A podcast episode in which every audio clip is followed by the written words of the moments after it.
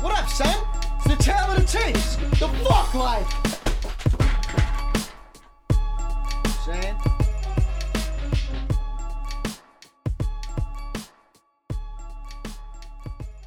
What up, son? It's the tale of the tapes. Season 2, episode 9. Today we have Large Professor and Scarface of the Geto Boys.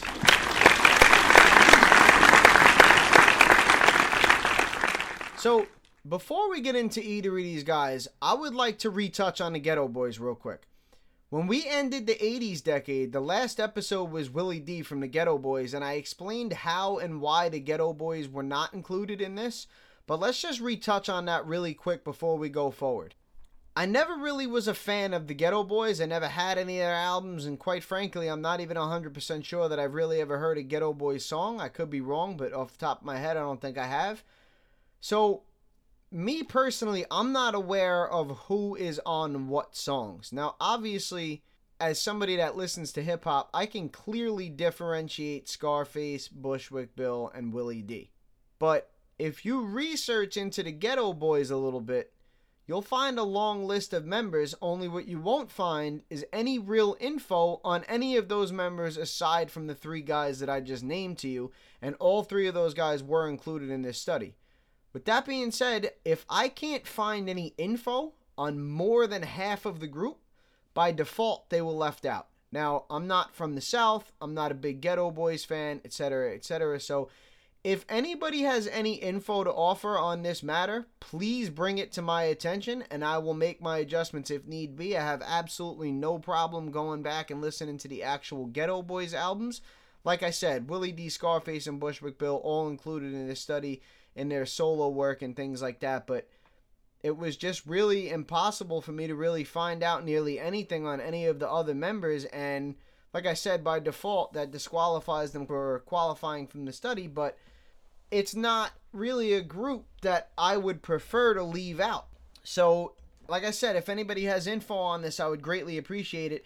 Whatever info I'm given, I'm obviously going to have to look into those people or something like that and see if they you know, if they make the cut and things like that. So just being given the info doesn't guarantee that the Geto Boys will eventually be included in this, but I really would just like to have the info which leaves me with the option to include them. Right now I feel like I have no option and no way to judge people if I don't even know who they are. So with that out of the way, let's get into Large Professor who had his debut album in 1991. Birth name is William Paul Mitchell, also known as Large Pro or Extra P. Born March 21st, 1972, in Harlem, New York City, United States. His origin is Flushing, Queens, New York City, United States. His genres are listed as hip hop, and his years active are listed as 1989 to present. So, a little bit of background on Large Professor. William Paul Mitchell, born March 21st, 1972, better known by the stage name of Large Professor, also Extra P and Large Pro, is an American rapper and record producer. Based in New York City, he is known as a founding member of the underground hip hop group Main Source and as mentor and frequent collaborator of Nas. About.com ranked Large Professor at number 13 on its top 25 hip hop producers list. Now let's get into what I wrote down about Large Professor as I was listening to him.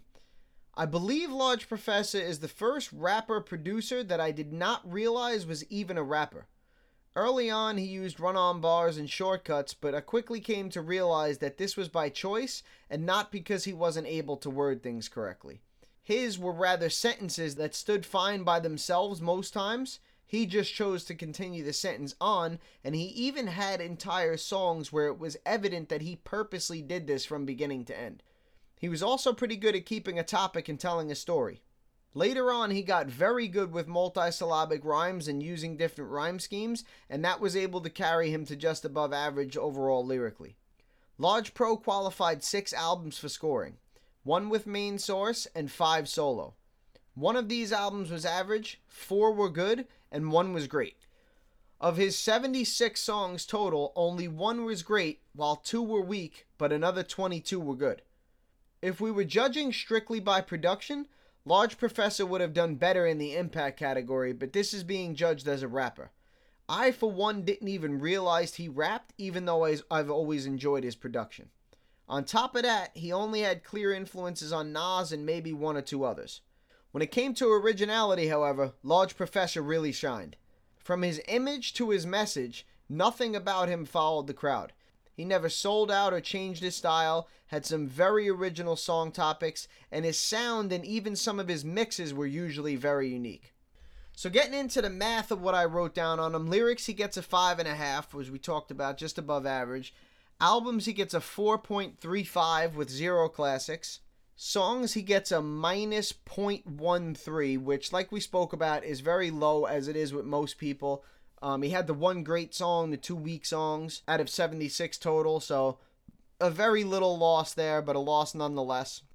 Impact he gets a four and a half. Now, if it wasn't for his production aspect and things like that, he might have even gotten a lower score than this because, quite frankly, like I said, I didn't know he rapped, and I, you know, I, that being said, I, I wouldn't have known him, period, if it wasn't for his production. So, like I said, taking that out of the equation, mixed in with the fact that he only really had influences on Nas and maybe one or two other people, he definitely would have got a very low score in this category. And although four and a half is below average, it was kind of carried a little bit just by the fact that he obviously has had a large role in the hip hop scene in general.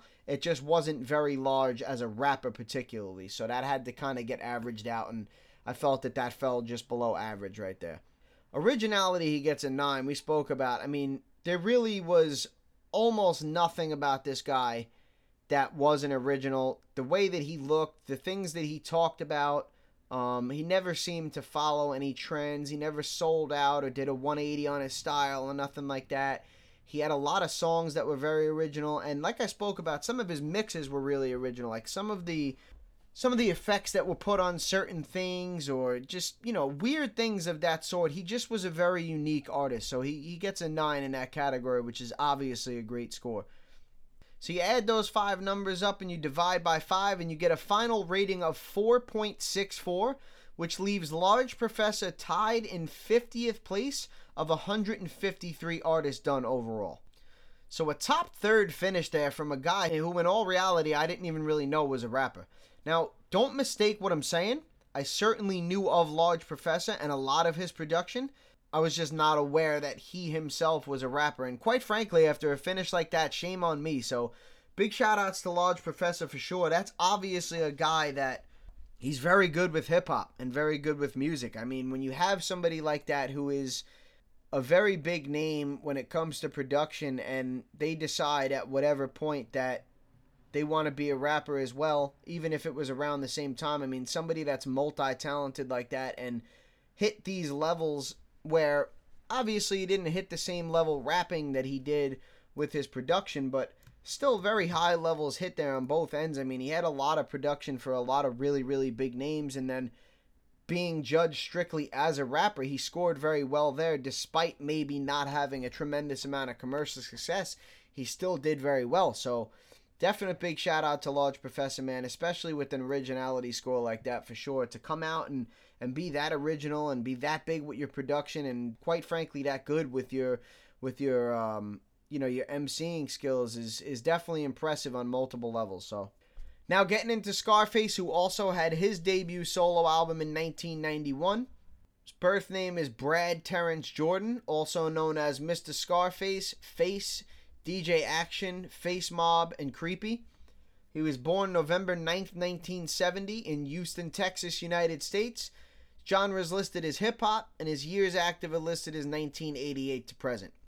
A lot of these guys, I'm sure now, since we're getting into the 90s and uh, you know we're going to be in the mid 90s soon and stuff like that, I'm sure that a lot more of these guys are not only going to be getting active statuses listed as present, but probably are still actively putting out music now because we're starting to get to a period where we're not really as far behind. When we started this off, we were 40 years behind. So for somebody to be rapping for 40 years was obviously very unlikely.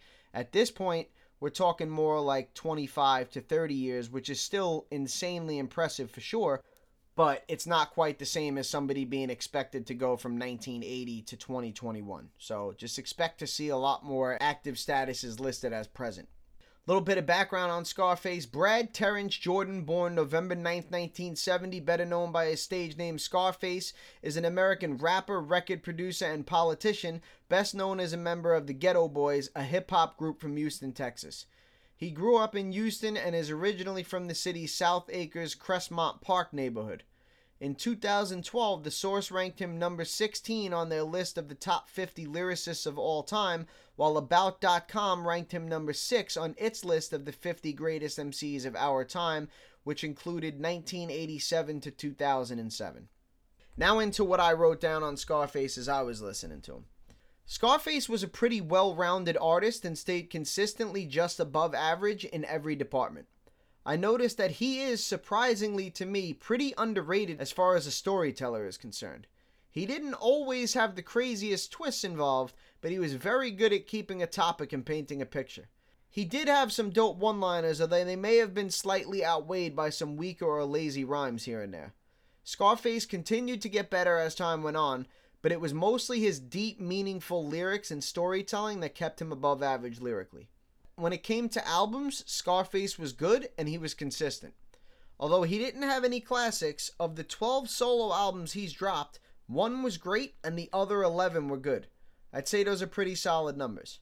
There were also 186 songs released, and five of them were great songs, while only one was weak and another 35 were good. Real hip hop had certainly no face, whether they fuck with him or not, but I certainly wouldn't call him a household name. He definitely did have impacts on artists such as Nas, Snoop Dogg, Dipset, DMX, The LOX, and many others. As far as originality, Scarface had his ups and downs, but he was more up than down. There was a lot about him that was your typical Texas rapper, both musically and image wise, but he also had a very unique voice and delivery, and there was also a lot more that came with Scarface than just meets the eye. Plus, he certainly had his fair share of original song ideas. So getting into the math on Scarface, lyrics he gets a 6. Albums he gets a 4.13 with zero classics. Songs he gets a plus 0.22 like we spoke about. He had the uh, five great songs and only the one weak song. So again, a relatively low number, only about a fifth of a point there, but it's a plus instead of a minus or instead of a zero. So he does pick up a little bit there. Impact he gets a 6. And originality he also gets a 6. So, like I spoke about right away when I started talking about Scarface, he was just consistently good. You know, no classic albums and only the one great album, but the other 11 were good albums. He stays at a 6 lyrically. He gets a 6 for impact. He gets a 6 for originality. So, he was just one of those guys that you knew what you were getting from Scarface. He was a good storyteller. Um, he had a lot of deep and meaningful rhymes and bars and stuff like that, but he was pretty consistent. He did get better with time, but he was around the same range for the most part. Very consistent. A lot of good albums. You know, a lot of lot of deep, meaningful lyrics, good lines, stuff like that. Like I said, he had his ups and downs in every category, but he was able to stay above average in each one. So, add those five numbers up, you divide by five, and you get a final rating of 4.47, which puts Face in 67th place of 153 artists done overall. So, it's crazy because Scarface has the better score in almost every category than Large Professor does. But the two that Large Professor beat him in, it was enough to make up for the differential, and Large Professor winds up finishing above Scarface overall, despite Scarface being better in most categories. So that's again another example that just goes to show you how people are getting to where they're getting in totally different fashions. When you talk about the word better, I'm probably going to ask you what you mean. If you're talking overall, I have to say that Large Professor is quote unquote better, which was mostly carried due to his originality score. He was just m- much more of a unique and an original artist than Scarface was. Not to say Scarface wasn't unique and original in his own way, just not quite to the same degree that Large Professor was, and that carried him. Now, when you say better, are you talking about who was better lyrically? Because that was certainly Scarface. Now, Large Professor was above average in this category as well, but Scarface was better. Also, keep in mind, and I speak about this a lot when we talk about Will Smith's lyrical score, keep in mind that there are definitely plenty of people that are getting the same lyrical score, but I could definitely tell you that one guy was better than the other. So even though Scarface only gets a half a point higher than Large Professor in lyrics, it's still a decent amount. He was definitely a better lyricist than Large Professor. So I'm not saying that again. Again, I'm not saying that to compare these two, but I'm just saying it to go to show you how we have to be careful with the words we use, especially when we talk about better or best or things like that. I like to clarify exactly what people are talking about because in most areas, Scarface was better, but overall, I would have to say that Large Professor was better. So let's talk about the current list that we get into. Um, like I said, top 15% overall for the rest of the 90s. Nothing in this list changes at all today. In our top spot, we have KRS-One, who's in 11th place of 153 artists done. And he has been in that top spot for a long time. I just want to point that out. You know, since around the mid 80s or so, KRS-One has been in the number one spot. We're now in 1991 here, and KRS is still holding on to the number one spot. I mean, you're talking about probably 15 to 20 episodes in a row now where KRS-One has been in that top spot. So whether he holds on to that or not in the future, we will it will remain to be seen. But I do just want to give some acknowledgement and a shout out to him right now because he has been in that top spot for a long time. Behind him, we have GZA, who's in 13th place of 153 artists done. Behind him is Slick Rick, who's in 15th place of 153 artists done and then behind him in 17th place is Rakim. Five slots back, we have Rev Run of Run DMC, who's in 22nd place of 153 artists done. Directly behind him in 23rd is LL Cool J, and directly behind him in 24th is MF Doom. Couple of slots back in 26th is Will Smith, and then tied for 29th place we have DMC of Run DMC and Ice Cube. In our last and final spot being named here today, we have Big Daddy Kane and Everlast, who are tied for 32nd place of 153 artists done overall. So there is your top 15% overall. Big shout outs to those guys, man. Some guys are newcomers. Um, MF Doom recently added in there and stuff like that. Uh, GZA not too long ago. A Couple 90s guys in there, mostly 80s guys, but some of those guys have been in there for a very long time. They've been holding on to that spot for years and years. It hasn't been years that we've sat here and gone through things, but it's been chronological years in the in the order of when people came out and things like that. So you can see people starting to carve their lane out as being the best of a certain time period. And I think it's important to acknowledge that even though those people might not really hold on to a top slot overall. Now let's get into our current top 10% lyrically, and this list also doesn't change today. So, tied for our top spot, we have Masta Ace and GZA, who both got seven and a halfs lyrically. Tied for third place behind them, we have KRS-One and Lord Finesse, who both got sevens lyrically. And then we have a four-way tie for fifth place with Will Smith, Rakim, Kool G Rap, and Everlast, who all got lyrical scores of six and a half. I obviously also want to give a shout out to these guys. I, I, talk all the time. Lyrics is my thing. These are my top guys right here. You know, if you ask me like who's the best rapper, and I'm gonna say, do you mean lyrically? These are the guys I'm throwing out there, at least that I've been through so far. So definite shout out to them. Now let's get into some of our other lists that we have added going forward. We'll start with our top five rappers to make their debut in the 80s. As usual, this list is going to stay the same today. In our top spot, the number one rapper of the 80s, KRS-One. Number two, Slick Rick. Number three, Rakim. Number four, Rev Run of Run DMC. And number five, LL Cool J. I wouldn't expect that list to change too much going forward. Now we'll get into our top five rappers to make their debut in the 90s, and this list also does not change today. So, our number one rapper so far to make their debut in the 90s was GZA of Wu Tang. In second place, MF Doom. In third, Everlast. In fourth, B-Real of Cypress Hill. And tied for fifth, we have Masta Ace and Lord Finesse. So this list does change quite often, but it doesn't change today. We still got Masta Ace and Lord Finesse hanging on to that last spot, and those are two of our top lyricists so far, so I like seeing them hang on to that spot. Shout out to B-Real, who we covered last week. That's one of my cousin's favorite rappers. He's still hanging in there right now. And then obviously shout outs to Everlast, MF Doom, and GZA who are holding on to the top three spots of uh, rappers to make their debut in the 90s so far. So we'll see how long everybody can hold on to their respective spots going forward. If you'd like to see any of these lists in full, you can give the Facebook website a visit at www.facebook.com slash Tale of the Tapes podcast. You can also give the host website a visit at www.anchor.fm slash Tale of the Tapes. Both of those links are spelled completely normally. If you'd like to donate to your boy Formsy, hit the support button and donate a tremendous amount of money. It'll be absolutely wonderful for everybody. So that's it for episode 9. And next week on episode 10, we will have Del the Funky Homosapien and Pharoahe Monch. So, two pretty contrasting artists here to a certain extent. Del, much more of what would be considered an underground artist, and Pharoahe is really deemed as one of the greatest lyricists of all time by most people, most hip hop heads. So, I'll be excited to see how each of these guys fare next week for sure. And, uh, Tale of the Tapes. Catch you next week. Peace. Tale of the Tapes. Might as well.